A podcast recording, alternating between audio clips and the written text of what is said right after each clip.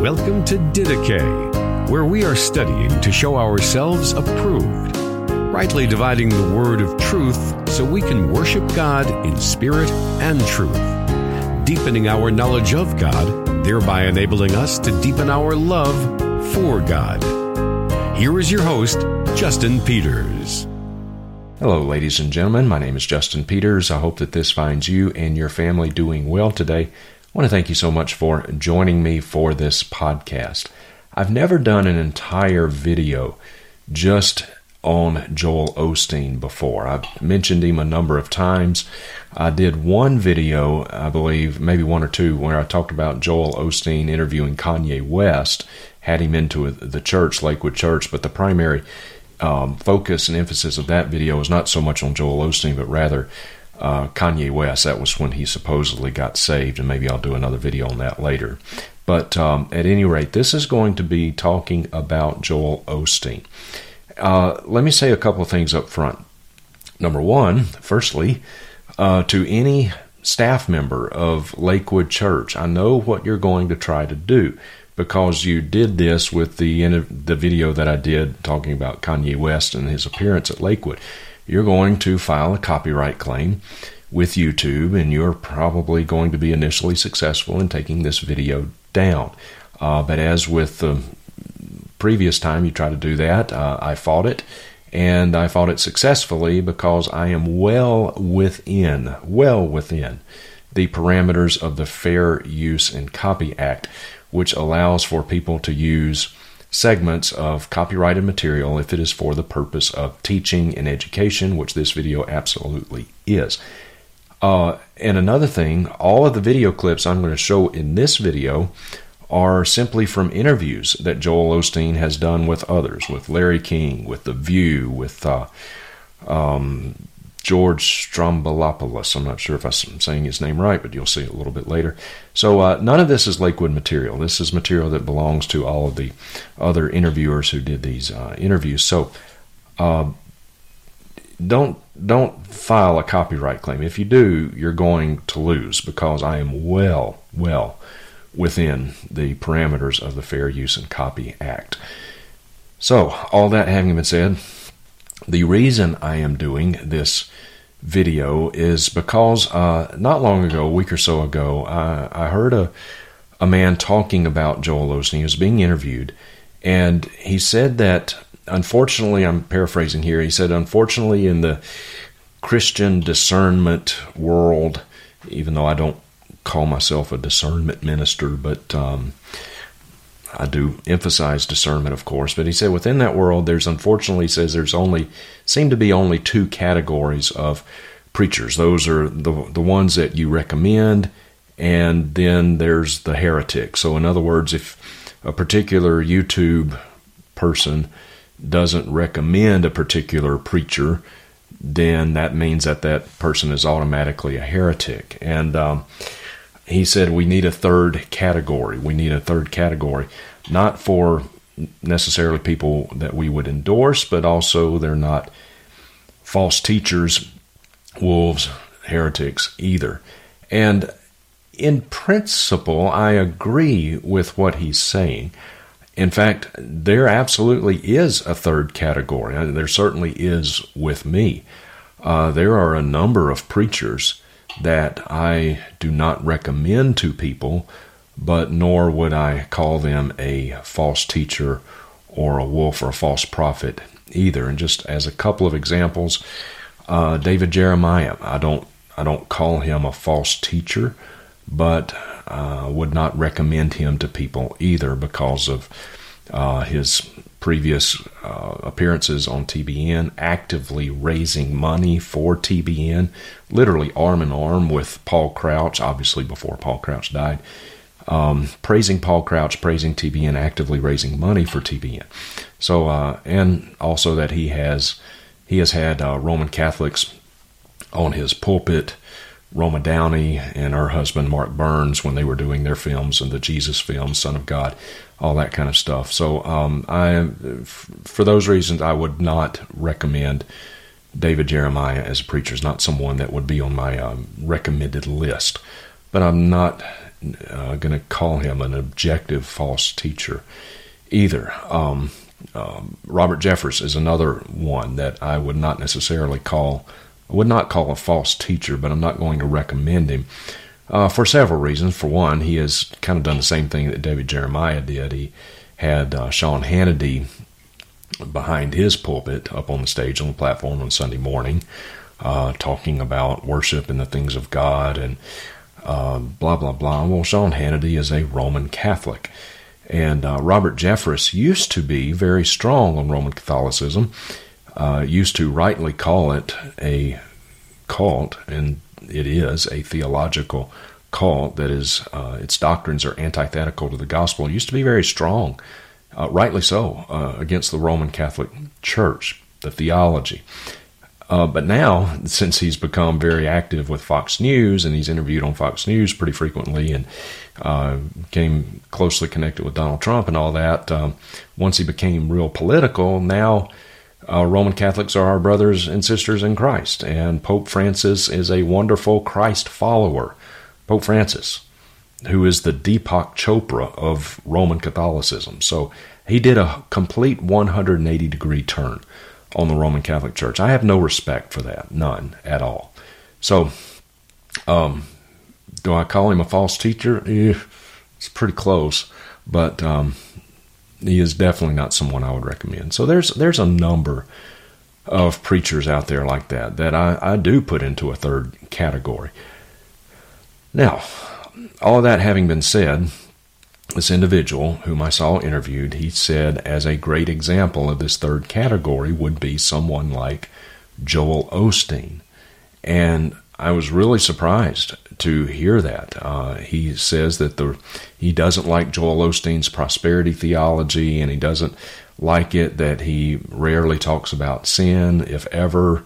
You know, doesn't confront people in their sin. He, he doesn't like those aspects of Joel Osteen and his ministry. But he said he he looks at a statement of faith and he has an orthodox statement of faith. Well, a couple of points about that. Uh, every evangelical church will have a basic orthodox statement of faith, a statement of faith that will pass a basic doctrinal smell test. But that is, uh, I, I, I don't put a whole lot of stock in that because a lot of these statements of faith are just copied and pasted. In fact, there's one statement of faith out there that literally thousands of churches of almost all denominational stripes Baptists, Methodists, Presbyterians, Anglicans, Charismatic, and all. It's just this statement of faith that's out there that churches, thousands of them, literally um, copy and paste and put on their website. And in all likelihood, I mean, they didn't. They obviously didn't write it, and in all likelihood, a lot of the pastors and staff members of these churches haven't even read it. It's just a copied and pasted statement of faith. So I don't put a lot of stock into a basic statement of faith which Joel Osteen has. It's a very basic, you know,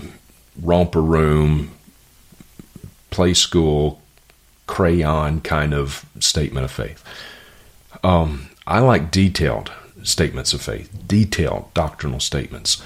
But um, at any rate, so the statement of faith doesn't mean a great deal unless it's very detailed and you can tell that church wrote it themselves.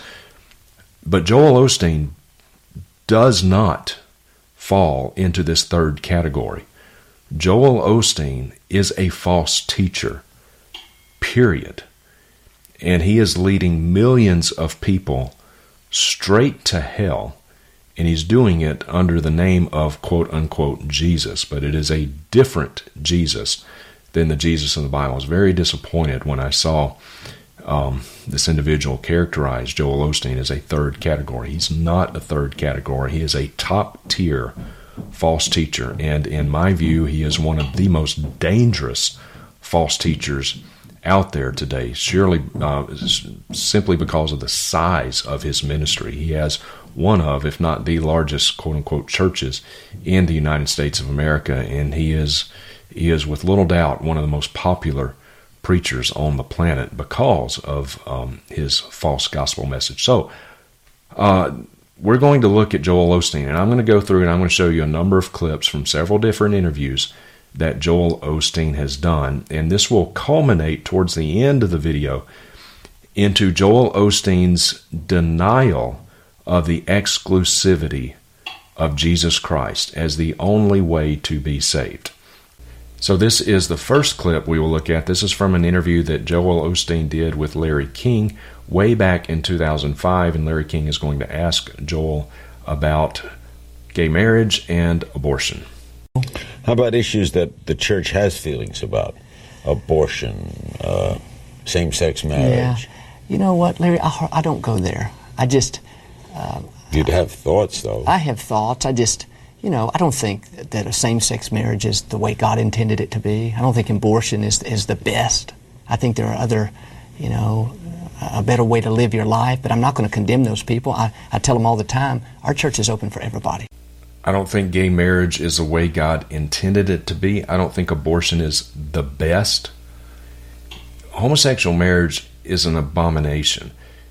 A, homosexual marriage does not even exist technically because marriage is an institution created by God, not the United States Supreme Court. God created marriage, God defines it. So, regardless of what the United States Supreme Court has decided, back in 2015 with the Obergefell uh, decision. Homosexual marriage isn't even a thing in God's eyes. We may have codified it into law on, on paper here in the United States, other countries, of course, but um, it, it's not actually a thing. God defines marriage, not the United States Supreme Court. But it is it is an abomination, and it is a sign of God's judgment on this country. So he says he doesn't think that that's the way God intended to be. And then he says, I don't think abortion is the best. The best? Abortion is murder. Abortion is murder. That is just appalling that he would say he doesn't think it's the best. It's unbelievable. And, you know, you may be thinking, oh, well, he was, you know, he's just kind of caught off guard by Larry King and his, he was on, you know, national television he just kind of clammed up a little bit. And, these are not difficult questions. Okay, these are softball questions. These these are these are the equivalent of, of a of a softball sitting on a tee at at um, little league or whatever. You knock that out of the park. That's not a. Those are not difficult questions. And as a pastor, uh, he should be more than ready to answer those easy, easy questions. But he's not. And you'll see as we go through this, uh, you see how Joel Osteen he knows that he's got to give at least something, some semblance of a biblical answer to these questions. He knows he's got to to keep his people following him. Uh, but boy, it pains him to do it. He doesn't like it. He doesn't like to talk about it. It's like pulling teeth to get him to plant his flag on these issues. He really does not like talking about it. You don't call them sinners? I don't. Is that a word you don't use? Oh, I, I don't use it. I, I never thought about it, but I probably don't. But you know, most people already know what they're doing wrong. You don't call them sinners. Is that a word you don't use? And he says, you know, I, I don't, I don't use that word. You know, I've never really thought about it, but I probably don't. Most people already know what they're doing wrong. If you've listened to many of Joel Osteen's interviews that he's done, I mean, that phrase, what you just heard in that clip, is repeated over and over and over and over, practically word for word. And we'll see some of that as we go along in this video. He hasn't changed over the years, he has not changed. He, he says the same things over and over again. He does, by his own admission, he does not preach on sin. By his own admission, he doesn't preach on sin. Well, how do you preach the gospel if you don't preach about sin? You take sin away, and the gospel is meaningless. The gospel is nothing more than just a, a slightly baptized version of self help uh, philosophy, Tony Robbins kind of stuff. And lest you think I'm being hyperbolic, we'll see as we go along that Joel Osteen basically admits that his message is motivational speaking self help. Now, watch this exchange as he is on The View several years later. I'm sorry, I just wanted to ask you a controversial subject, although I know you stay away from, try to stay away from controversy. But the last time you were here, you said that homosexuality is not, and I'm quoting you, God's best. Did you catch that? So he was on the View before this particular occasion. He was he made a, a, first initial appearance, and he said that homosexuality is not God's best. It's the same thing that he said uh, with Larry King a number of years before. I said several years, but you can tell by the, the videos. I'm, I do not know exactly, but it's probably about 10 years after he did the interview with Larry King. And ten, after he's had a decade to think about it, he still says, well, homosexuality is not the best. And now the ladies on The View are going to ask him about some pastor in Georgia, evangelical pastor, who apparently came out of the closet. Uh, he was married, had kids, but then came out of the closet and said he was gay, and they're going to ask him his opinion about that. And recently, a pastor of an evangelical church in Georgia named Jim Swilley came out and said that he's gay. He's married, he has children, but he's gay. Uh, what's your feeling about that? Well, first off, Barbara, I should finish that sentence. I should make it clear. I don't think it's God's best for your life. I don't think it's not God's best making us. As far as that pastor is concerned, I don't, I don't know that, I don't know that individual situation. I, I think that, I believe the scriptures teach us that a, a pastor in leadership like that is, is not going to stay in a Christian church like ours, but I don't, I don't know if he's, you know, whether he should come out or not. I believe maybe being open. You see the tortured response when Joel Osteen tries to hold on to some loosely held semblance of a biblical worldview on sexuality, but then he completely negates it by saying, you know, I don't I don't know this individual, this pastor's situation, you know, as if God's standard changes from one person to the next. Dear friends, that, that's the whole point of the gospel. God's standard does not change for anyone. It doesn't matter who you are, it doesn't matter where you're from, what culture you're in, what language you speak, how much melanin you have or don't have in your skin, how much you possess materially or not, how rich or poor you are. None of these things matter. God's standard is binding for everyone, and it does not change. Christian church, should he get out of the Christian church if he's gay? You know, I think that's a, that's totally up to him. I don't know. I don't know literally one of his favorite responses. I don't know. Listen throughout the rest of this video how many times you hear him say, I don't know. I mean, the main thing, Barbara, is we are four people. Sometimes we get stuck on. You know, it's we... not a choice, Pastor.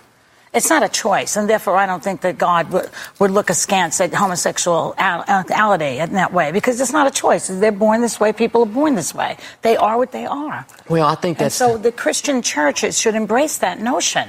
Well, you know what, Joe, you wouldn't, you wouldn't reject somebody who had a deformity. Yeah, no, I agree. And, you know, I think the thing, Joy.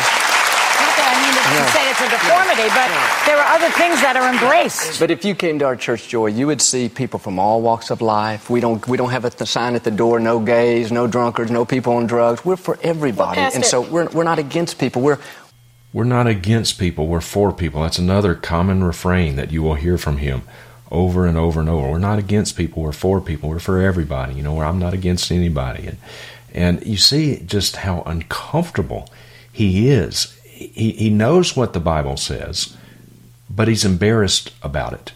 He's ashamed of the gospel. That's what he is. He's ashamed of the gospel. He knows what's in the Bible. He knows he's got to hold to some semblance of some kind of biblical orthodoxy, but boy, he sure wishes he didn't have to. That's Joel Osteen. He is embarrassed by what the scriptures teach. He is ashamed of the gospel. Now we're going to shift to another interview that Joel Osteen did with a man named George Stroumboulopoulos. I don't know if I'm pronouncing that right. Um, his name is long. I think his last name has 17 letters in it, so uh, it may be the longest last name I've ever heard. So George Stroumboulopoulos, and he's going to he's going to ask Joel about some of these issues, homosexuality and uh, abortion, and and Joel Osteen should be ready for this, right? I mean, every single interview he does, he's asked about those two issues, and he's never ready for it.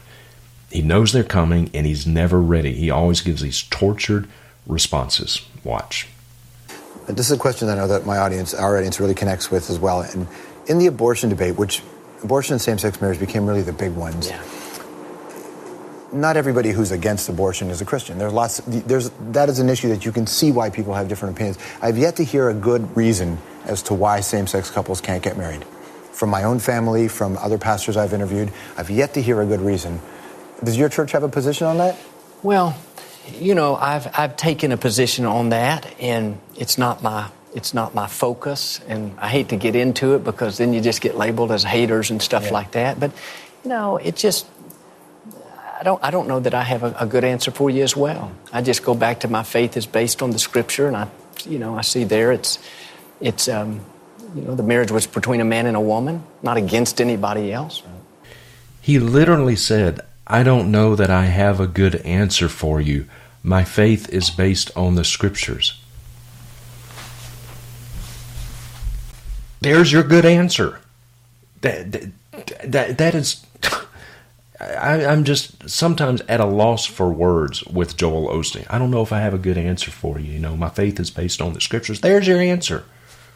Your faith is ostensibly based on the scriptures. Matthew 19, verse 4. And he answered and said, Have you not read that he who created them from the beginning made them male and female?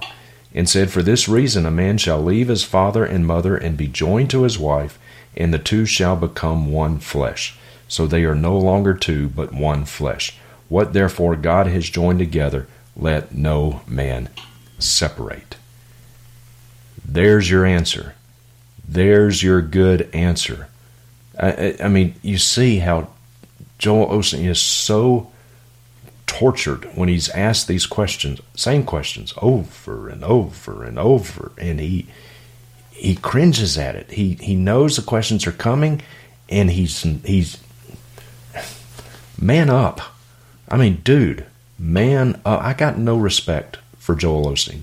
None, not a zip. He is he is ashamed of the gospel. He knows what the Bible says. I mean, his father, John Osteen, was no expositor at all.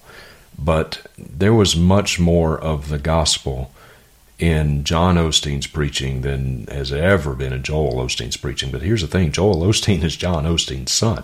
He listened to his father preach for decades. I mean, he knows what the gospel is intellectually, he knows what the Bible says. He's just ashamed of it. He is ashamed of the gospel.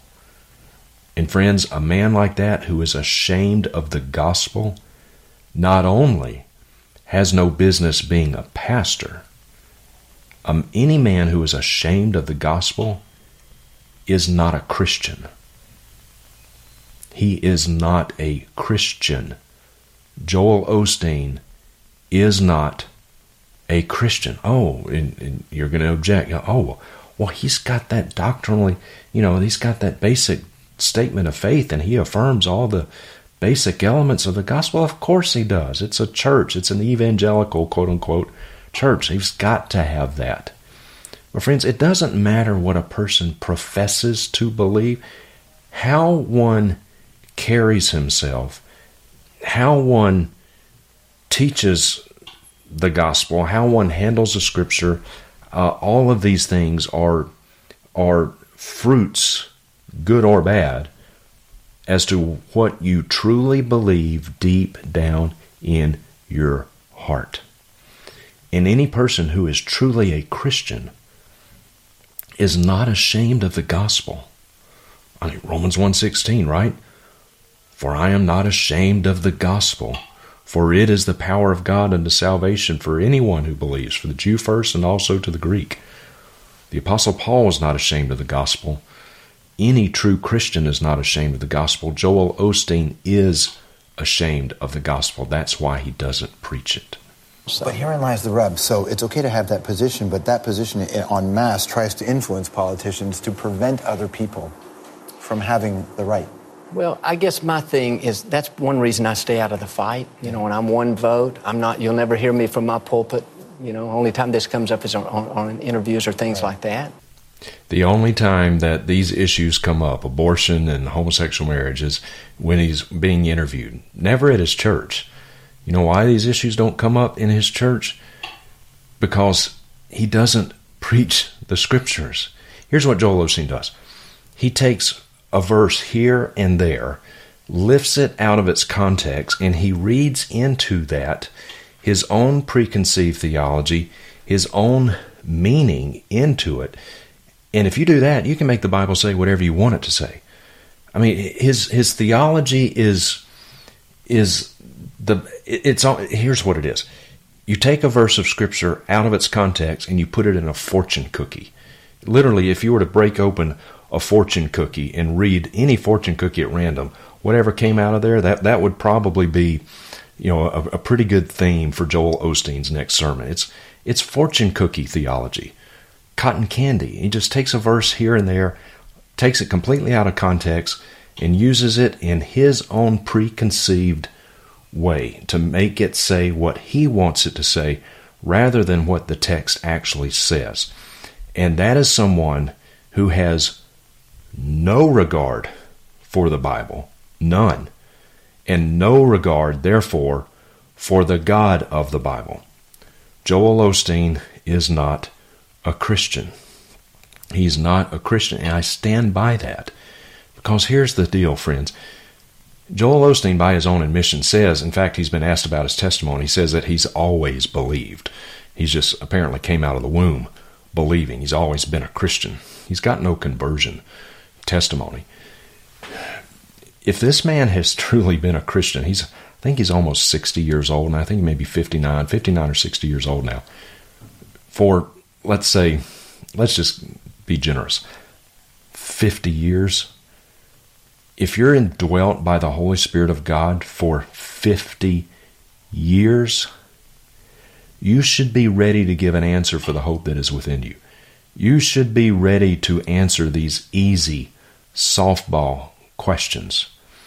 If the Holy Spirit of God is strong enough to save us, He is strong enough to deliver us out of deception. All of us start off as baby Christians. All of us do. But the funny thing about babies is that babies don't stay babies. Babies grow up. And if you're truly a Christian, you are indwelt by the third person of the triune God. And the Holy Spirit is not a weakling. Okay, he's not a girly man. If he's strong enough to save us, he's strong enough to deliver us out of deception. He is strong enough to sanctify us and grow us in the grace and knowledge of the Lord Jesus Christ. Joel Osteen doesn't he doesn't even give answers that a baby Christian would give. This is there's no sanctification in this man's life. Oh, you know, he comes across as very nice and very affable and you know, he smiles a lot. But sincerity's not the issue. Truth is the issue. This man is not growing in Christ. He's not indwelt by the Holy Spirit. He is ashamed of the gospel obviously ashamed of the gospel. And that is not a Christian. No Christian is ashamed of the gospel. But, you know, it's a, it's a difficult issue with the whole faith community back in back at home, back in America, I guess anywhere, but it's a difficult issue. No, it's not a difficult issue. Homosexual marriage is not a difficult issue. Abortion is not a difficult issue. These are not difficult issues to give an answer for if you are truly a Christian and if you believe the Word of God. No, these are not difficult issues, they're softball issues. Now, watch this clip from the same interview as George Stroumboulopoulos uh, makes a very interesting observation about Joel Osteen. This is fascinating. Watch. Archie and Jack argued for years whether Jesus was black or white. Archie was certain Jesus was white, but Jack was just as certain he was black. As fate would have it, they both died on the same day and raced to the pearly gates to see who was right. St. Peter, they shouted, is Jesus white or black? About that time, Jesus walked up and said, Buenos dias.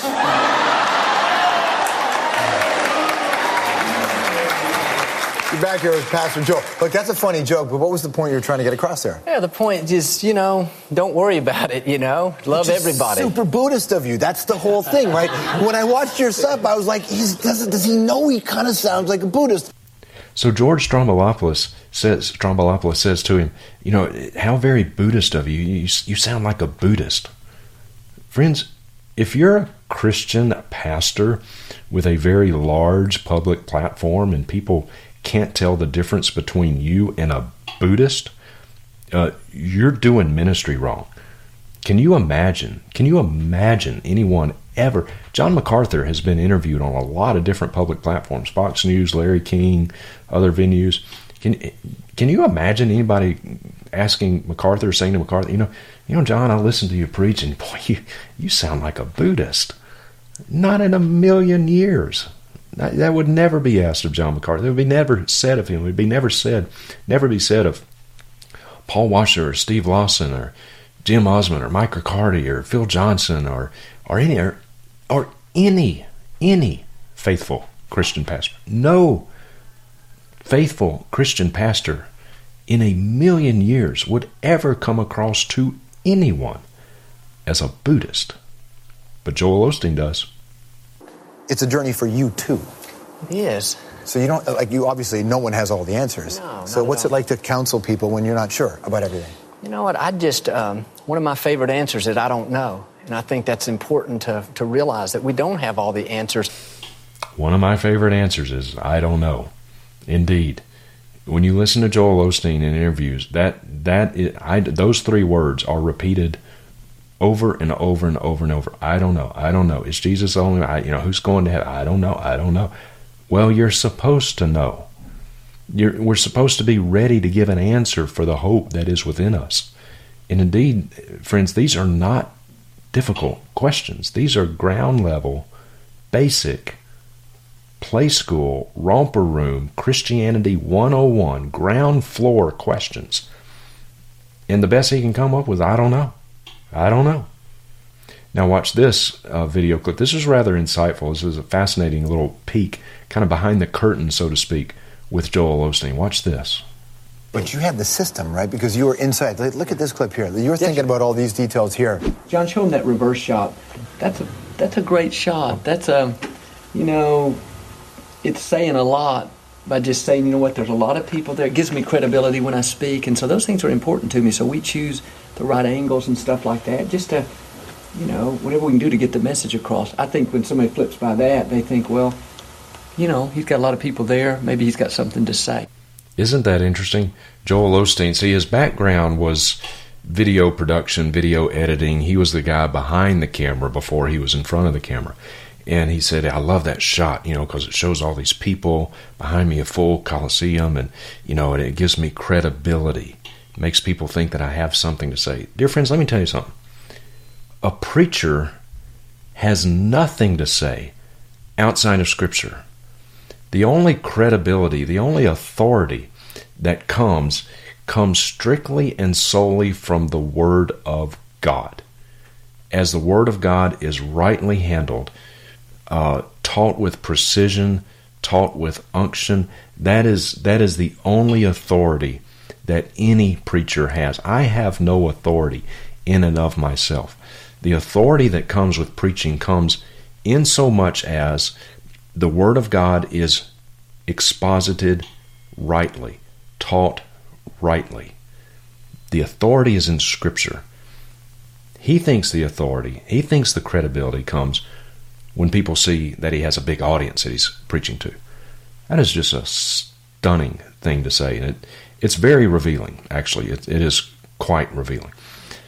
As this, as is this next exchange. Oh, watch this. You, and, I, and I recognize how difficult this is to answer because you're on television and you don't really know me and it's, it's strange. But what are you struggling with? Like, what's the thing that you can't figure out right now that you know is weighing you down? You know, there's some things I look up and I think, you know what, I don't know what the right position is now. Uh, you know, the Bible's not necessarily clear on it to me. You know, it doesn't speak directly to it. And so, you know, that, that uh, I don't know if I'm struggling, but I thought, you know, I would love to have clarity on that so that I know that I'm taking the right course. How do you figure that out? I don't know. I think you just pray, you wait, you be sensitive to what you're feeling in here. How do you figure out what is the right course or what is the right position to be on a particular issue or question? How do you figure that out? And Joel Osteen says, well, well, yeah, no, I don't know. I, I just pray and I and I look and you know see what I'm feeling and hear. What? You look to see what you're feeling and hear and uh, no, dear friends, truth is external to us. Truth is binding on all of us because it is it is external. It comes from God. God is the source of truth. What Jesus prayed for his disciples sanctify them in the truth. Thy word is truth. If you want to find truth, then don't look in here. Look to the Word of God. That's the source to which we look, not internally, externally, to God's truth. Now we're going to switch to another interview that Joel Osteen did on, uh, I think this is CBS's show uh, Sunday morning. And this is going to get to, uh, she, the interviewer is going to ask him about why he does not preach on sin or hell. Osteen, with wife and co pastor Victoria, leads Houston's Lakewood Church. It's now the largest congregation in the United States. More than 40,000 members show up every week to hear Joel Osteen's message of hope, usually delivered with his trademark smile. God is not in the condemning business, He's in the restoration business. His sermons are relentlessly positive, and that's made him a target of critics who say Osteen sometimes sounds less like a preacher and more like a motivational speaker.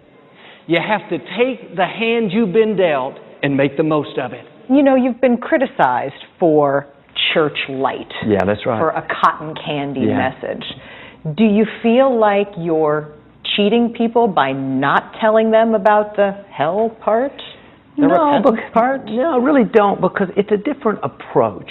You know, it's not hellfire and brimstone, but I say most people are beaten down enough by life. They already feel guilty enough. They're not doing what they should do, raising their kids, or the, you know, we can all find reasons. So I want them to come to Lakewood or our, our meetings and be lifted up to say, you know what, I may not be perfect, but I'm moving forward. I'm doing better, and I think that motivates you to do better. She asked him, Do you feel like you're cheating people for not telling them about the hell part? And he said, No. No, he doesn't. You know, that that in and of itself completely disqualifies him from being in any kind of ministry. It disqualifies him from even being a Christian because he obviously doesn't understand the gospel. Is he cheating people? Yeah, cheating's not even the word. Uh, he is leading people, dear friends, to hell. He's leading them to hell by not telling them about hell. You know, do you feel like you're cheating people because you you're not telling them about the hell part? Well, hey Joel, take a cue from this lady who's interviewing you. She knows more about the gospel than you do. No, no, no, no, no. I take that back because you do know the gospel. It's not that she knows more about the gospel than do, than do you, but she at least has enough intellectual integrity to challenge you on it because she knows it's in the Bible. You know it's in the Bible. You just choose not to teach. You choose not to talk about the hell part. Well, Jesus did. Jesus talked about the hell part repeatedly on many occasions. Dear friends, the mercy of God does not make any sense until we first understand the wrath of God. It is only the wrath of God that makes the mercy of God precious. And by not talking about sin, by not talking about God's wrath, by not talking about the hell part, which is very real, Joel Osteen is completely negating and making meaningless the mercy of God and making meaningless the cross. The cross of Jesus Christ has no meaning, it has no power apart from understanding the righteousness, the justice, and the wrath of God. Joel Osteen is preaching a different Jesus. Oh, he's using the same name, Jesus, but he's preaching a different Jesus. And he's preaching a different gospel. And he is leading millions upon millions of people straight to hell. And when he says, oh, people, he actually says his goal in preaching is that people leave his service feeling better about themselves than when they came in. If you're a pastor and your goal in ministry, your goal in preaching is to make people feel better about themselves, get out of ministry. I mean, get out. Get out of the pulpit before you heap any more condemnation upon yourself. yes, there is uh, the the love of God and the faithfulness of God and the compassion of God, but these things these things are promises for the believer.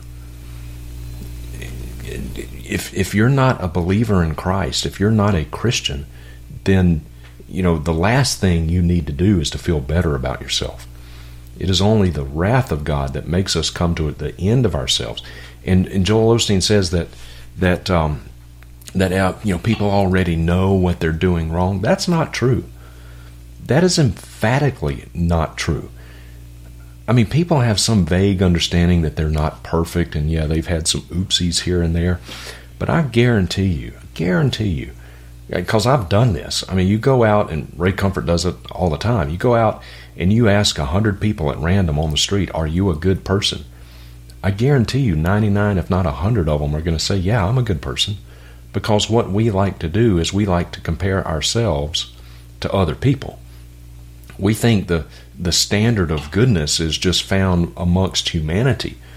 And sure, yeah, if I were to compare myself to Saddam Hussein or Pol Pot, Hitler, Adolf uh, Adolf Hitler, uh, Benito Mussolini, you know, Joseph Stalin, um, Jack the Ripper, you know, yeah, I'm, I'm a pretty good old boy. You know, I've I've never done any of those things. But the standard of goodness is not found amongst humanity. The standard of goodness, the only standard of goodness, is God's standard of goodness. He defines goodness. And none of us, compared to God, is good. None. There is none righteous. No, not one. Now let's go to another interview. This one he did with Piers Morgan, along uh, with his wife Victoria. He and Victoria being interviewed by Piers Morgan. This was their second appearance on the Piers Morgan program, and we're going to revisit um, gay marriage as as all of his interviews do. Watch this.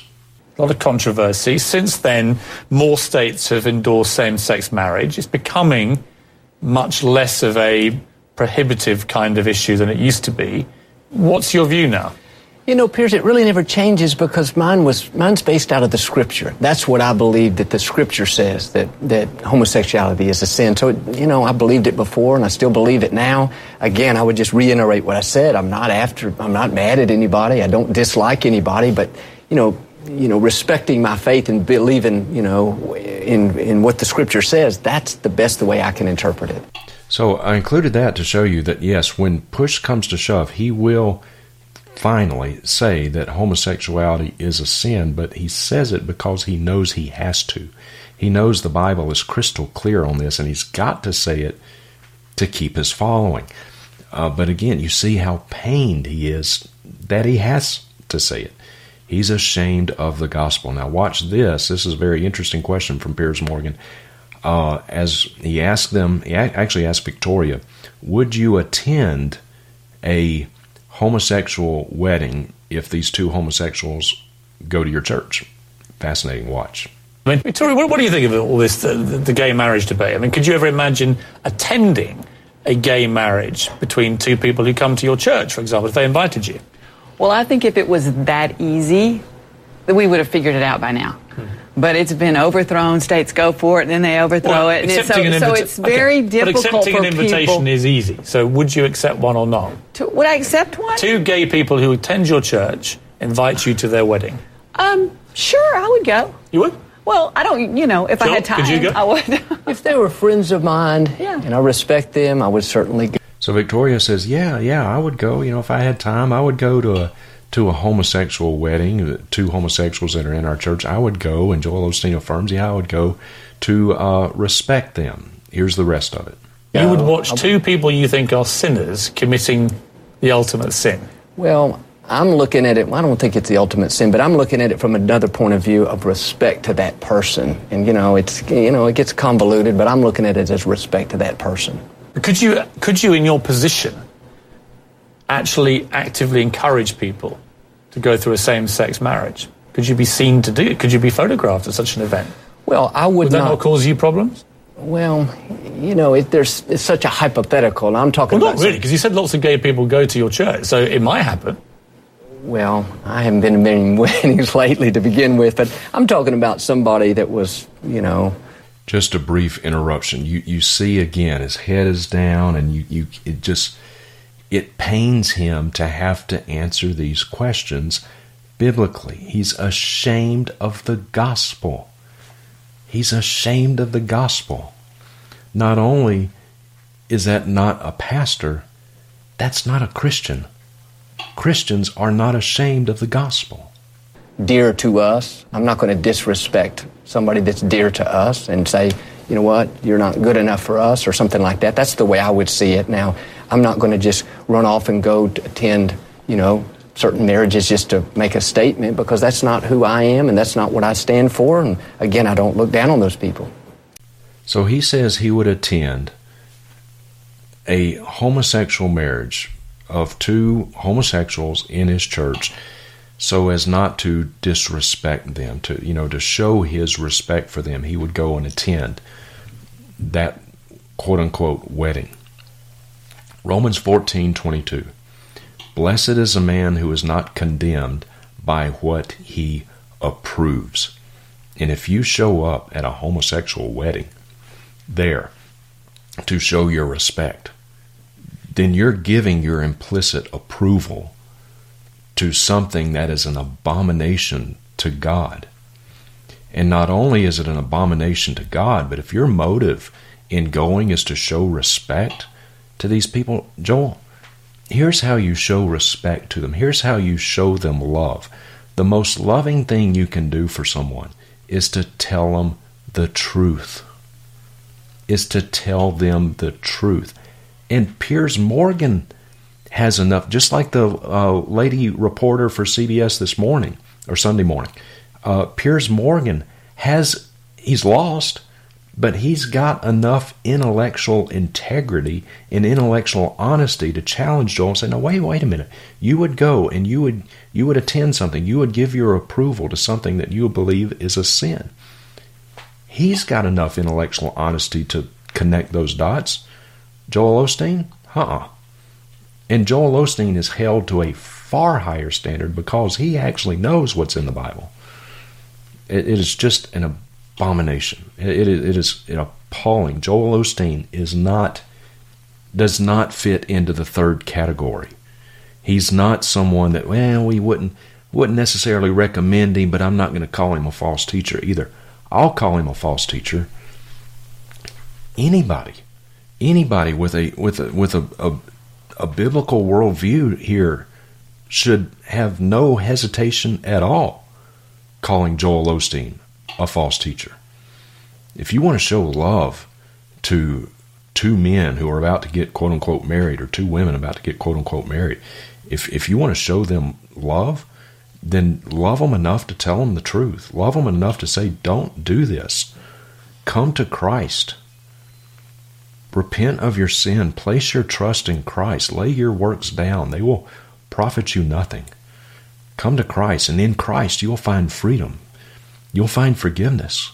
All things will pass away. All things will be made new. Love them enough to tell them that. Love them enough to tell them if they don't repent, then they will perish for all of eternity, spend all of eternity in the lake of fire. The most loving thing you can do for someone is to tell them the truth. The most hateful thing you can do is to know the truth, but don't tell them. If you really want to hate somebody, do that. Know the truth, don't tell them. So I don't care how much Joel Osteen smiles. I don't care how much of a, you know, all shucks kind of attitude he may have. Joel Osteen hates homosexuals. He hates them because he knows the truth and he doesn't tell them. Not only does he hate homosexuals, he hates all of his followers. Joel Osteen hates every person that follows him. And lest you think that sounds harsh, friends, friends, it is the inescapable conclusion to know the truth, but don't tell them. That is the very definition of hatred. Now we're going to jump to another interview. This one by uh, by Larry King, but this is a different. This is an interview that was done a number of years after the first interview with Larry King. Watch this. Now, your fan base is not just Christian, right? I understand you have Muslims, even atheists. How do you explain that? You know, why would an atheist be a well, fan of? I think what they like, Larry, is when you know the principles that we teach are from the Scripture, but they help. They can help anybody, you know, to reach dreams or to forgive or to uh, to have healthy, you know, good self-image. So, so Joel Osteen all but admits that his message is not a distinctly Christian message. It is self-help. It is motivational speaking. It's it's a self-help message that's just sprinkled with a little bit of Christian lingo here and there, a Bible verse taken out of context here and there, but there's nothing distinctly Christian about it. It's just self help, motivational, happy talk, psychobabble that um, he believes can affect and help anyone, Christian or non Christian alike. You know, I know I'm not a traditional pastor in terms of I'm just going down teaching scripture by scripture because, you know, a lot of my you know, what I would teach would just be more how to live a, a great life. Well, there was a Freudian slip. He says, you know, I, am not a traditional pastor that just teaches the scripture verse by verse, you know, or scripture by scripture. I, you know, I, am not that kind of a pastor. Uh, well, that means you're not a pastor at all, because that actually is what real pastors do. That's what a biblical pastor does he teaches the Word of God verse by verse. That's what an actual pastor does. You're not a pastor, Joel. Dear friends, Joel Osteen is not a pastor. He's a wolf and he's a hireling.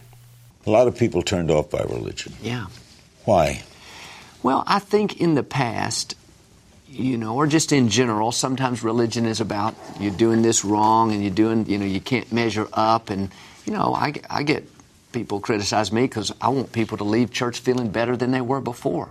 I think people already have enough guilt and condemnation or beaten down by life. So, you know, I think a lot of people, at least the ones I talked to, that grew up in a church where you just felt more guilty. You could never measure up.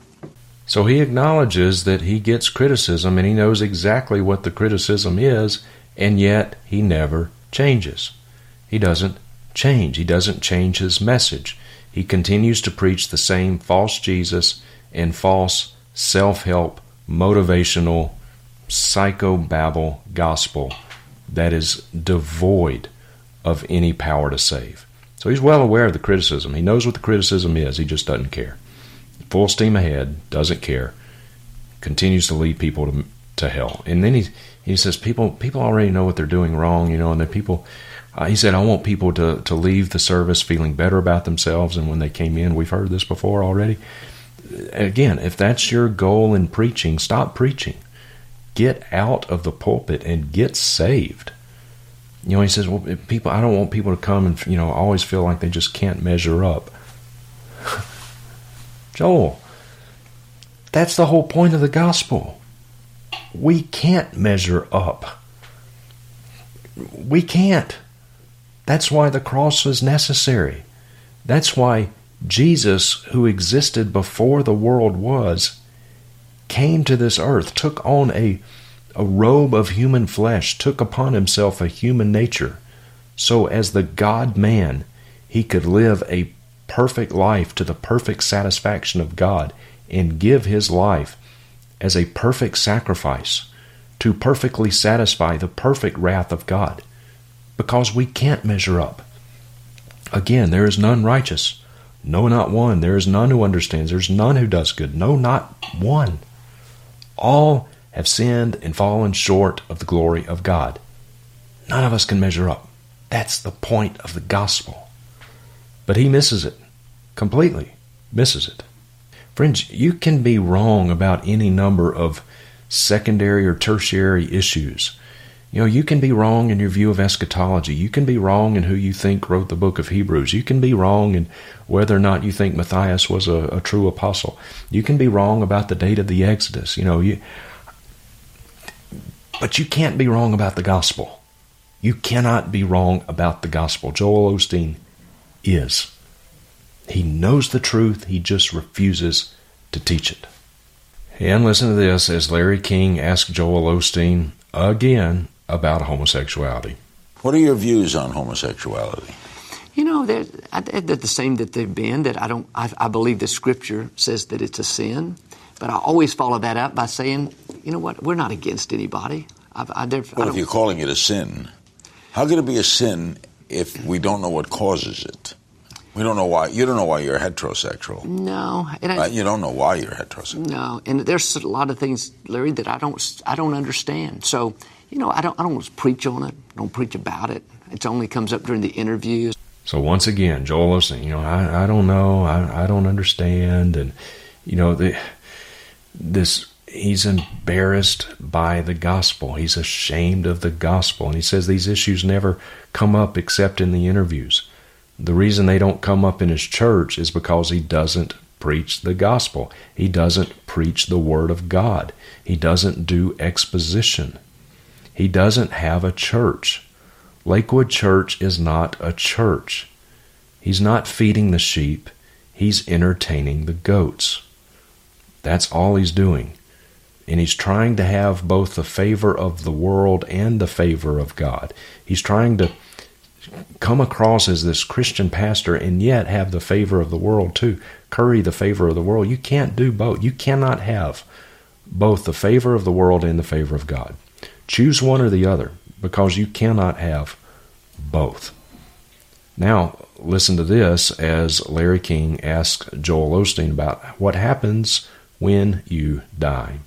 What do you think happens when you die? What do you think happens? You don't. You can't know. No, you, you can't know. But what I believe, again, being a you know a person of faith, I believe that there's there's a, a heaven and then there, there's there, there's a hell as well. There's an afterlife.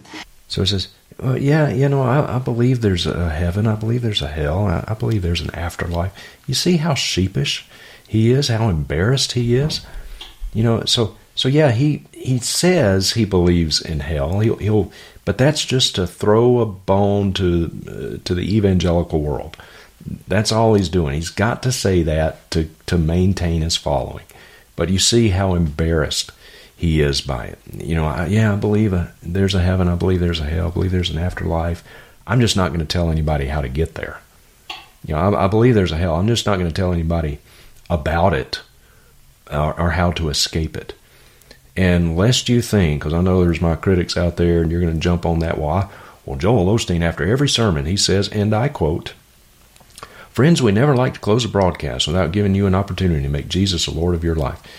If you want to know Jesus, just pray this simple prayer Lord Jesus, I repent of my sins. I make you my Lord and Savior. Friends, if you just prayed that prayer, we believe you got born again. That's what he says. That's at, at the end of every sermon, that's what he says. Just a very basic, throw in some lingo. Yeah, throw in the word repent. Don't ever talk about repentance, ever. Don't ever talk about sin ever. Don't ever, you know, yeah, I'll throw those two words in.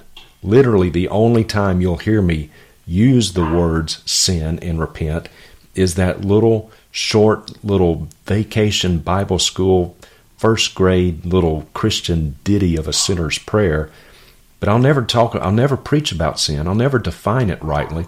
I'll never talk about what it is. I'll never talk about how it's an affront to a thrice holy God that incurs his righteous wrath. I, I'm not going to talk about repentance. I'm not going to tell you what that is. I'll just use the words without ever defining them in this short little ditty that you can repeat after me at the end of my sermon. And just like Dorothy in The Wizard of Oz clicking her heels three times saying there's no place like home and she's back in Kansas, you just repeat this little prayer and friends, if you prayed that prayer, we believe you got born again.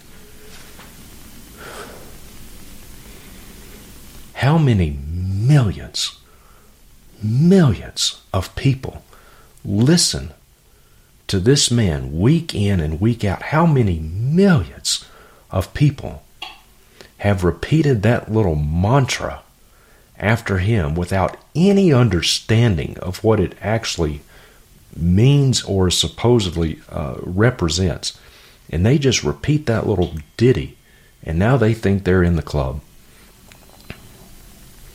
You know, friends, we either believe these things or we don't. I actually do believe there is a real heaven and there is a real hell. And I believe that people who trust a false Jesus and a false gospel, gospel will go to that very real hell where there will be wailing, weeping, gnashing of teeth. The worm will not die, the fire will not be quenched. The smoke of their torment will go up day and night forever and ever, and it will never end. It's what the Bible teaches. It's what God teaches. How much do you have to hate someone to know that and to believe that, claim to believe it, and yet don't tell them? Joel Osteen, I don't care how much he smiles, Joel Osteen is one of the most evil men on the planet. To claim to believe what he says he believes, to claim to be a Christian, to claim to believe the Bible, and yet he says nothing about sin, nothing about hell, nothing about righteousness, nothing about God's justice, nothing about God's holiness, nothing about repentance, nothing about God's wrath, nothing about these things. How much do you have to hate someone? Joel Osteen hates his followers. Joel Osteen is not a Christian.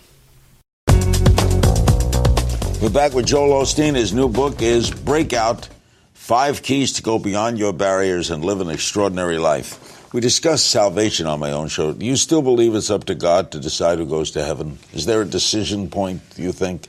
You go, you don't? Well, I believe that, yeah, I believe that's true ultimately, but of course it has something to do with us too. But, you know, God is the ultimate judge. You fear death?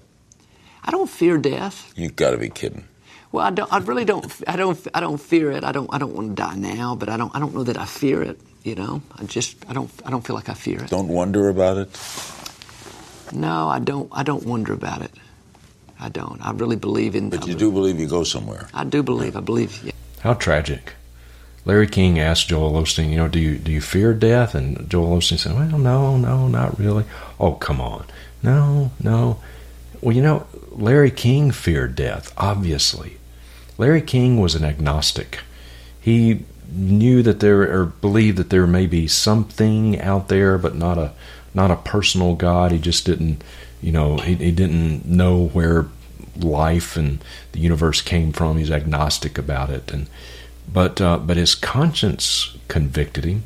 He was afraid of death, as any lost person should be afraid of death. And Joel, I mean, uh, Larry King is all but begging Joel Osteen to give him some hope, almost like the the Babylon Bee guys. You know, when they interviewed Elon Musk, Elon Musk was all but on his hands and knees begging these supposed Christians to explain to him uh, the gospel, give him some hope, and they didn't. They made a mockery out of the gospel. Same way, same way. Joel Osteen just makes a mockery out of it. Here's a man who is genuinely wanting to know the answers, and Joel Osteen has the answers up here. He knows them intellectually, but he doesn't truly believe them. Because if he did, he would share the gospel, he would share the truth with Larry King. Joel Osteen has been interviewed multiple times by Larry King on not one of these uh, interviews, and not one of these interviews, on, on not one occasion, has Joel Osteen ever shared with Larry King the gospel. Not once. How tragic. Larry King is dead now. And Larry King, barring some deathbed conversion of which I am not aware, Larry King right now is in the lake of fire. He's joined the rich man in Luke chapter 16. He's probably wondering why this pastor of the largest church in the United States on multiple occasions refused to give him the gospel, to share with him how he could escape this place. Tragic. Truly is tragic. Now, uh, let's change. We'll jump to another interview that uh, Joel Osteen did, did, this one with Oprah Winfrey. Well, dear friends, uh, did get a copyright strike, but, but not. Well, friends, I did get a copyright strike, but not from Joel Osteen. I was actually in the process of uploading this and just finished uploading, and uh, the checking process was in process, and Oprah Winfrey filed a copyright claim. Now, I have challenged it, but I, I don't want to wait. It could be a week, could be a month before this is uh, finished, so I'm going to go ahead. I, I am taking this part out There's a screenshot, but uh, I mean, my use of this comes well within the fair use and copy parameters, but nonetheless, uh, in the interest of just getting this up, so you can go ahead and have this information, I took the video out. So, um, in this clip, what you would have seen, and you can look for it yourself on YouTube, look up Joel Osteen, Oprah Winfrey, you can see this. But Oprah, Oprah Winfrey says to Joel, You have 16,000 people show up at your services, and there must be at least some gay people there. Will they go to heaven? And Joel Osteen yet says, Yes, I believe they will. So there's the clip that, I, or that's what was said in the clip that I had to take out. So Oprah Winfrey asked Joel Osteen, Will gays, will homosexuals go to heaven? And Joel Osteen responds in the affirmative. Absolutely, he says. This in direct contradiction to the clear teaching of Scripture. 1 Corinthians 6 9 through 11. The Apostle Paul writes, Or do you not know that the unrighteous will not inherit the kingdom of God? Do not be deceived. Neither the sexually immoral, nor idolaters, nor adulterers, nor effeminate, nor homosexuals, nor thieves, nor the greedy, nor drunkards, nor revilers, nor swindlers will inherit the kingdom of God. Dear friends, the Bible could not be more clear. Homosexuals will not inherit the kingdom of God. Joel Osteen says they will. God says they won't. Is it the unforgivable sin? No, it is not, because Paul continues. In verse 11, he says, For such were some of you. You were those things, but you're not anymore. You were sexually immoral, but you're not anymore. You were a reviler. You were a drunkard. You were a swindler, but you're not anymore. You were a homosexual, but you're not anymore. But you were washed. You are sanctified. You are justified. Dear friends, there is freedom in the gospel of Christ. For everyone who believes, for the Jew first and also to the Greek, there is freedom in the gospel of Christ for the homosexual. There is freedom and forgiveness. And if you truly come to Christ, you can join the ranks of the such were some of you. Okay, dear ones, so now we're going to begin the final section of this video in which I will show you how Joel Osteen denies the exclusivity of Christ. This is what I teased kind of at the first part, the front end of this video, and now we're going to get to that section. So now we're going to go back in time, if you will, back to uh, 2005, and I'm going to show you a number of clips, several different interviews uh, in which Joel Osteen denies the exclusivity of Christ. This from Larry King interview back in 2005. What if you're Jewish or Muslim and you don't accept Christ at all? You know, I, I, just, I'm very careful about saying who and would and wouldn't go to heaven. I don't know. I think only but God. you believe you have to believe in Christ. I so believe they're, they're wrong, aren't they? Well, I don't know if I believe they're wrong. I believe here's what the Bible teaches, and from the Christian faith, this is what I believe. But I just think that only God can judge a person's heart. I've spent a lot of time in India with my father, and uh, you know, I don't know all about their religion, but I know they love God. And I don't know. I'd have to, you know, I've seen their sincerity. So I don't know. I just, I know for me and what the Bible teaches, I want to have a relationship with Jesus. But so Larry King asked Osteen, he says, "What if you're Jewish or Muslim and you don't accept Christ at all? You know, if if you don't, they're wrong, aren't they?" And Joel Osteen responds by saying, "Well, I don't know if I believe they're wrong. You, you don't know if you believe they're wrong." John 14, 6, I am the way, the truth, and the life. No man comes to the Father but by me. And then Osteen says, You know, I know for me in what the Bible teaches, I want to have a relationship with Jesus. I know for me in what you see, you see the uh, the relativism there. Well, what's true for me is that I want to have a relationship with Jesus, but what's what's true for me may not be true for you. You see, that that's relativism. Truth is relative, dependent upon the individual, not upon God. And uh, and then Joel Osteen says this. He says, "I've been to India with my father, and he said I don't know all about their religion, but I know they love God." Dear friends, he's talking about Hindus. Hindus do not love God because they don't know God. How can you love someone that you don't even know? He says, Well, I've seen their sincerity. You know, sincerity is not the issue.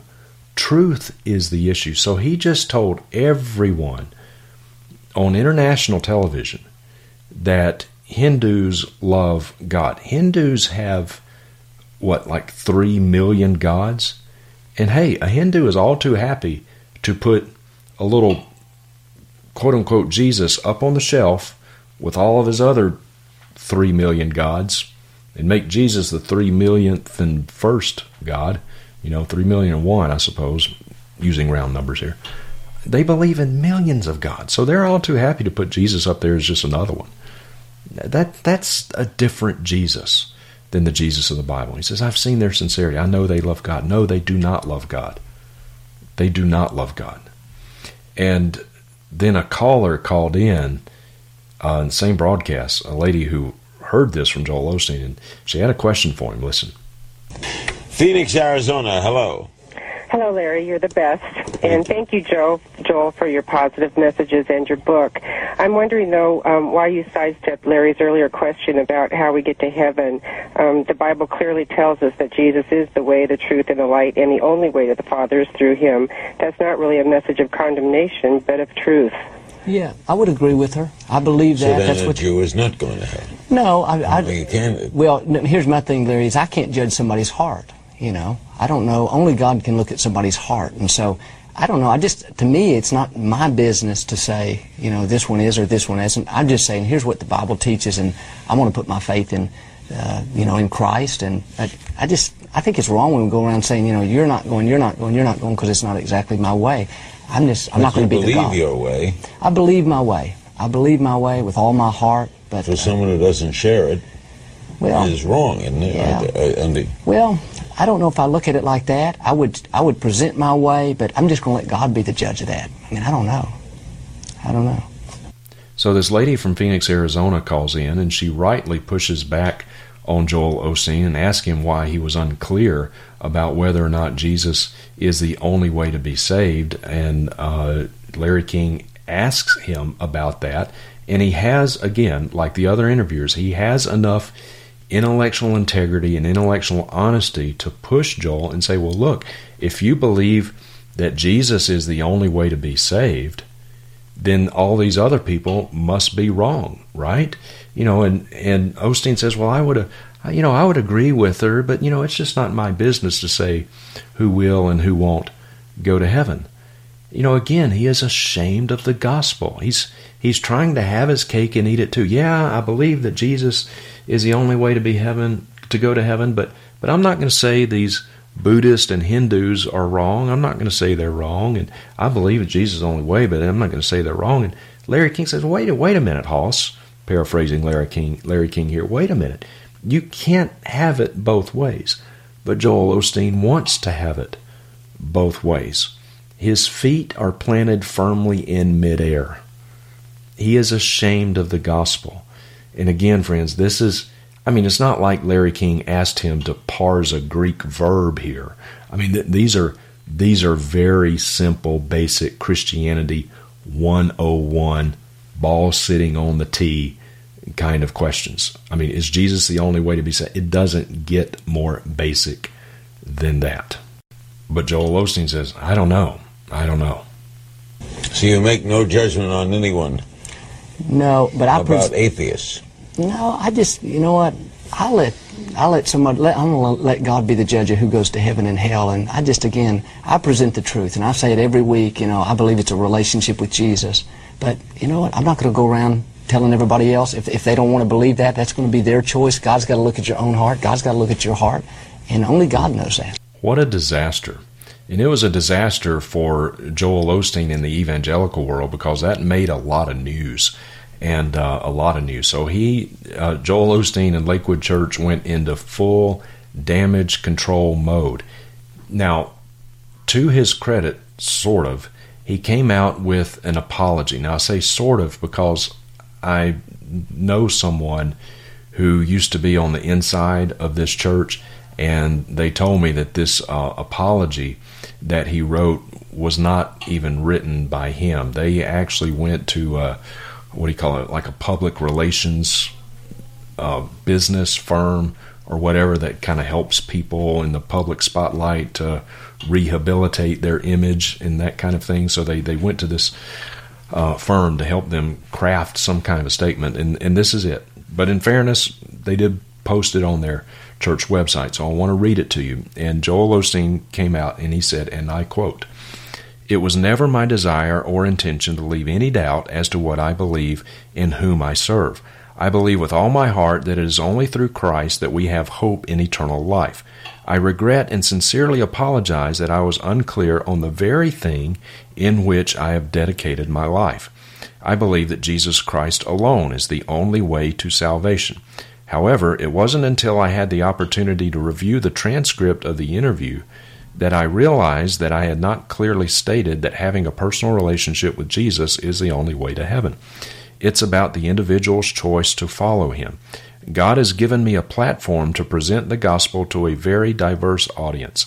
In my desire not to alienate the people that Jesus came to save, I did not clearly communicate the convictions that I hold so precious. Well, um, you know, okay, uh, that's that's good, I suppose, in and of itself.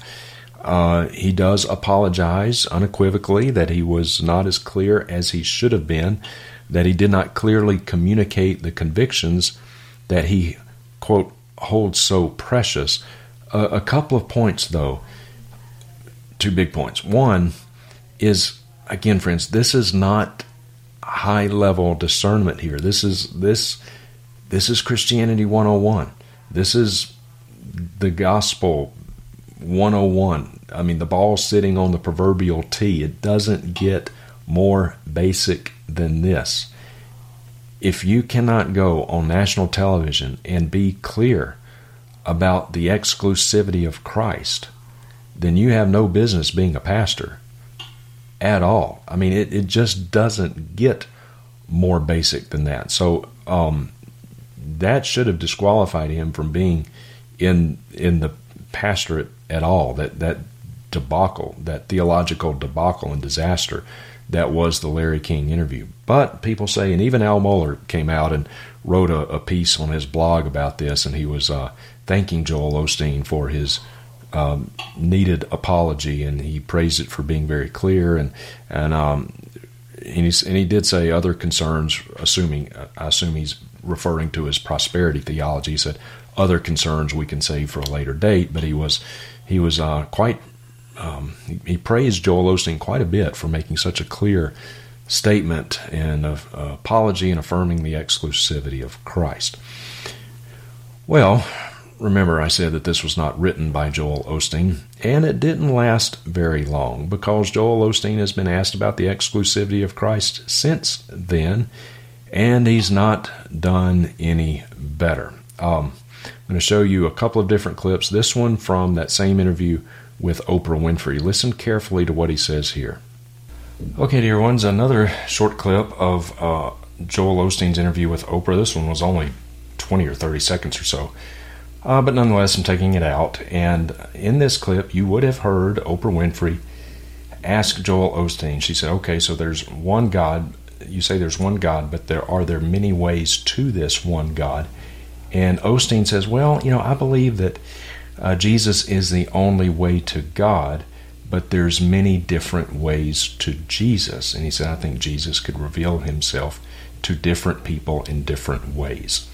That's what you would have heard had there not been a copyright claim.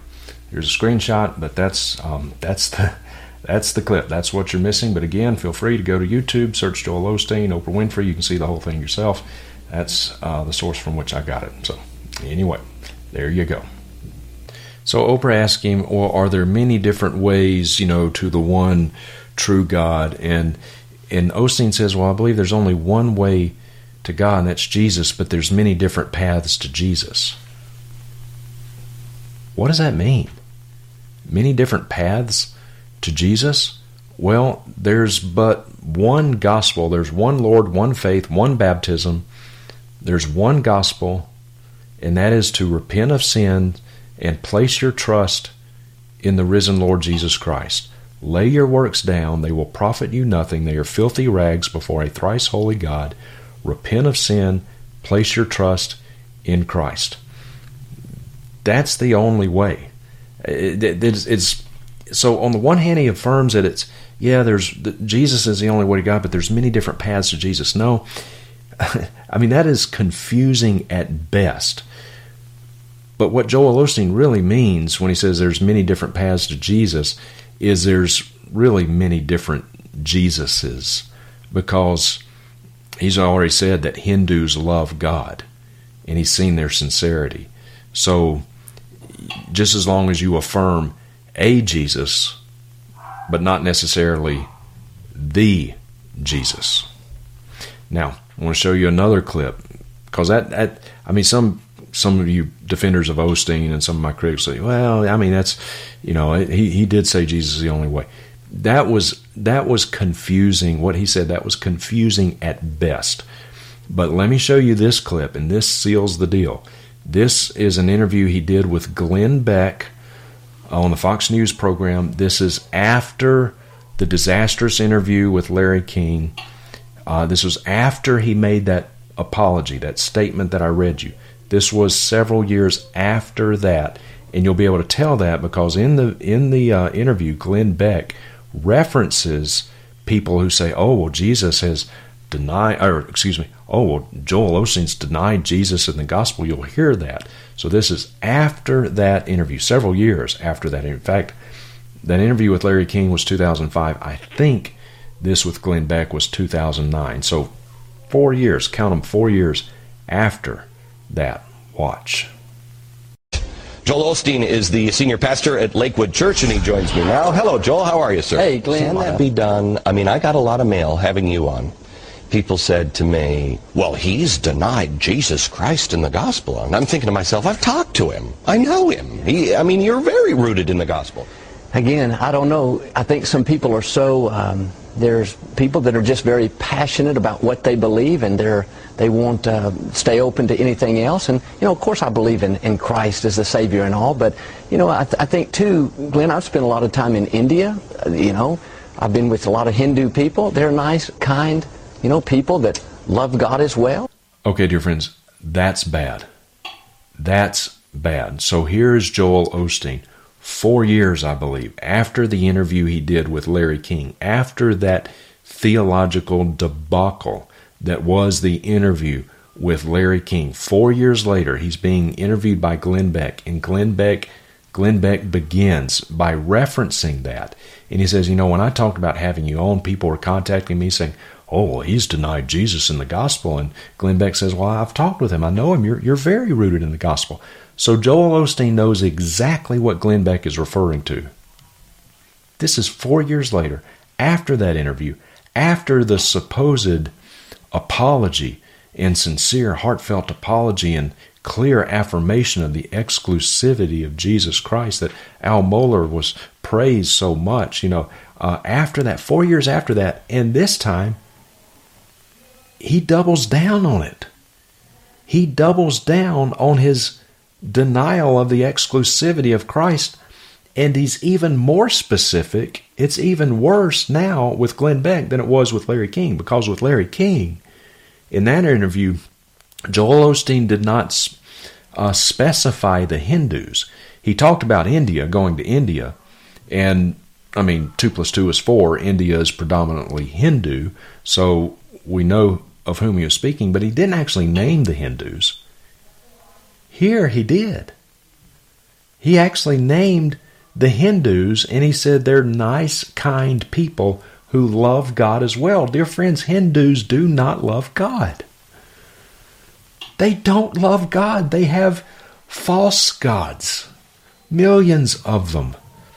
They don't love God, the true one and only God that is is even worse. That is a clear denial of the exclusivity of Jesus Christ. No, he didn't say, well, there's many different, you know, there's you can go to God through Jesus, but you can go through God in other ways. He didn't say that explicitly, but that is in effect what he said. by saying that Hindus love God. And by extension, if I mean if Hindus love God, then Buddhists love God, and Muslims love God, and Mormons love. Well, he's already. I mean, he's. I don't have the clip in front of me, but he's he's explicitly affirmed that Mormons are Christians and they love they love Jesus too. Denial of the exclusivity of Christ. Sugarcoat it all you want. You can't put lipstick on a pig. He denied the exclusivity of Jesus Christ when he affirmed again, four years later, that Hindus love God. It's a denial of Jesus. No way around it. Now, one final video clip, and this is from George Stroumboulopoulos. We'll finish with this video clip because it's it's rather revealing, and then I will have a final appeal to Joel Osteen and a presentation of the gospel. Hey, George. Hello, Bart. Nice to see you. Thank you. Welcome to the show. My pleasure. Appreciate it. Thank you, kind pastor. How are, how's life? Hey, everything's great. Great to be with you. Are you the uh, the uh, the, un, the accidental pastor now? I am. Never dreamed I'd be doing this. No, in fact, didn't you just kind of avoid it as well? I did for um, well my whole life until I was 36 years old. I, I, worked 17 years. You know, my dad was a pastor there in Houston, but uh, I never wanted to be a preacher. I didn't think it was in me. I think that's the main reason I wanted, didn't want to do it because I'd see my dad get up there and speak in front of all these people, and I, I think I don't have anything to say, and I don't want to get up there. It's not in you, Joel, and you don't have anything to say. Outside of the Bible, you have nothing to say, and you do not preach the Bible. You take a few verses here and there, lift them out of their context, and you read a meaning into them that is your own meaning, your own theology, your own preconceived notion of how life should be. It's it's motivational self-help talk. Happy talk just sprinkled with a Bible verse here and there. That's not Christianity. That's not the gospel. You are leading millions of people to hell, Joel. Do you have any idea the peril that you are putting people in? Do you have any idea of the peril that your own soul is in. Joel, I've said this before to other false teachers, to Todd White, to Benny Hinn, to Kenneth Copeland, to Sid Roth. I've said this to them and I'll say it to you. I do not hate you, Joel. I do not hate you at all. I do hate what you're doing because you're preaching a false Jesus and a false gospel. I hate what you're doing, but I love you enough to tell you the truth. And the truth is, is that you have no idea the condemnation you are heaping upon yourself by bringing this kind of reproach upon the name of Christ, by preaching a different Jesus, calling him the real Jesus. You have no idea the wrath you are storing up for yourself. James says in his letter, chapter 3, verse 1 Let not many of you desire to become teachers, my brethren, knowing that we will incur a stricter judgment. Preachers of the Bible are held to a stricter standard and a stricter judgment. To, to preach the Bible ostensibly and to present some quote unquote gospel to them, there, there is no greater task than to get up and to rightly divide the word of truth, to preach the word of God accurately. And it should terrify any pastor, any preacher, every time he gets up to the pulpit, knowing the weight of the task, knowing that he is representing to the people, he is presenting before the people this thrice holy God of infinite value, infinite worth. But you're not preaching him. You're preaching a false God. You're preaching a false Jesus.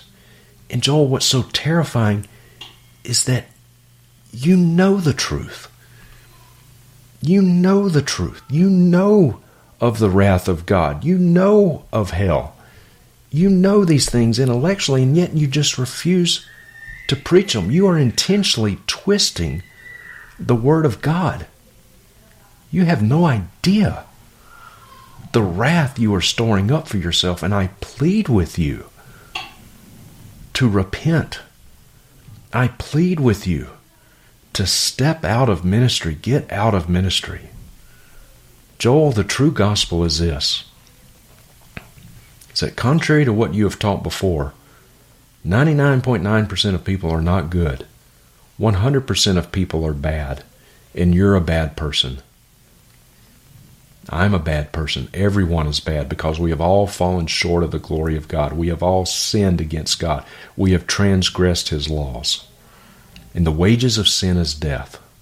God sent His Son, Jesus Christ, to this earth and Jesus lived a perfect life, the God man, one person, two natures. He lived a perfect life to the perfect satisfaction of God. And Jesus willingly laid down his life on the cross. His life was not taken, he gave it. And Jesus gave his life not so that we could have our best life now, not so that we could have health and wealth, prosperity, healing, not so that we could have better relationships and, you know, all of this stuff. That's not what the abundant life of John 10:10 10, 10 refers to. Jesus laid down his life on the cross to bear the wrath of God. This perfect person offered his perfect life as a perfect sacrifice to perfectly satisfy the perfect wrath of God. Died on the cross Three days later, bodily raised from the dead, proving himself to be who he said he was God in human flesh. And the only way to be saved, you use these two words, but you don't teach them rightly. You don't teach them at all. Is to repent of sin, turn from sin, and place your faith in Christ. And real repentance bears real fruit. Repentance is not works, it's not human works. Real repentance is a work of God. God grants repentance. And when God grants to you repentance, your life will be changed. Your mind will be changed. Your, your desires will be changed. Your affections will be changed. You'll begin to love what God loves and hate what God hates.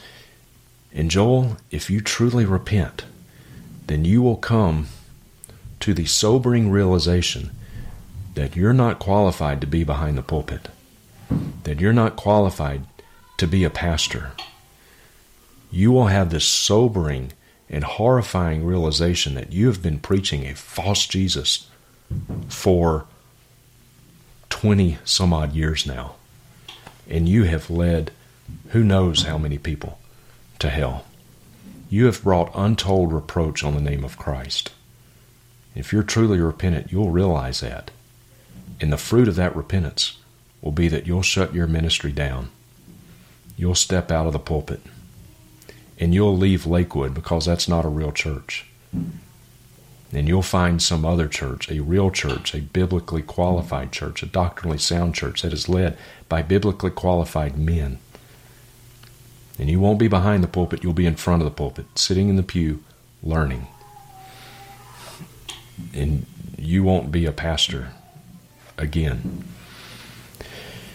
That's what real repentance would look like. Same with Todd White, same with Benny Hinn, same with Kenneth Copeland. I want that for you. I don't want you to go to hell, but that's where you're headed. I want you to truly repent, come to true faith in Christ. That's what I want. And dear friends, for everyone watching, um, Joel Osteen is not this third category. He's not just someone that I wouldn't recommend, but he's not necessarily a false teacher. He is a false teacher. Every bit as much as is Kenneth Copeland, as is Benny Hinn. Every bit as much. Different style, different approach, but every bit. The wolf, the hireling. It's not a third category. He's to be marked and avoided.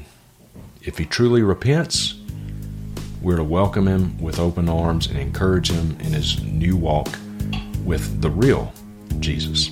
That's what I want.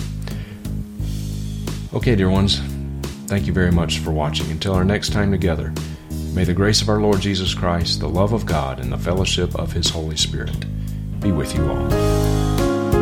Thank you for listening to Didache. We hope that you were encouraged and edified by what you just heard. If you have a question or comment for Justin, are interested in more teaching resources, or would like to have him come and preach at your church or conference, you may contact him at justinpeters.org.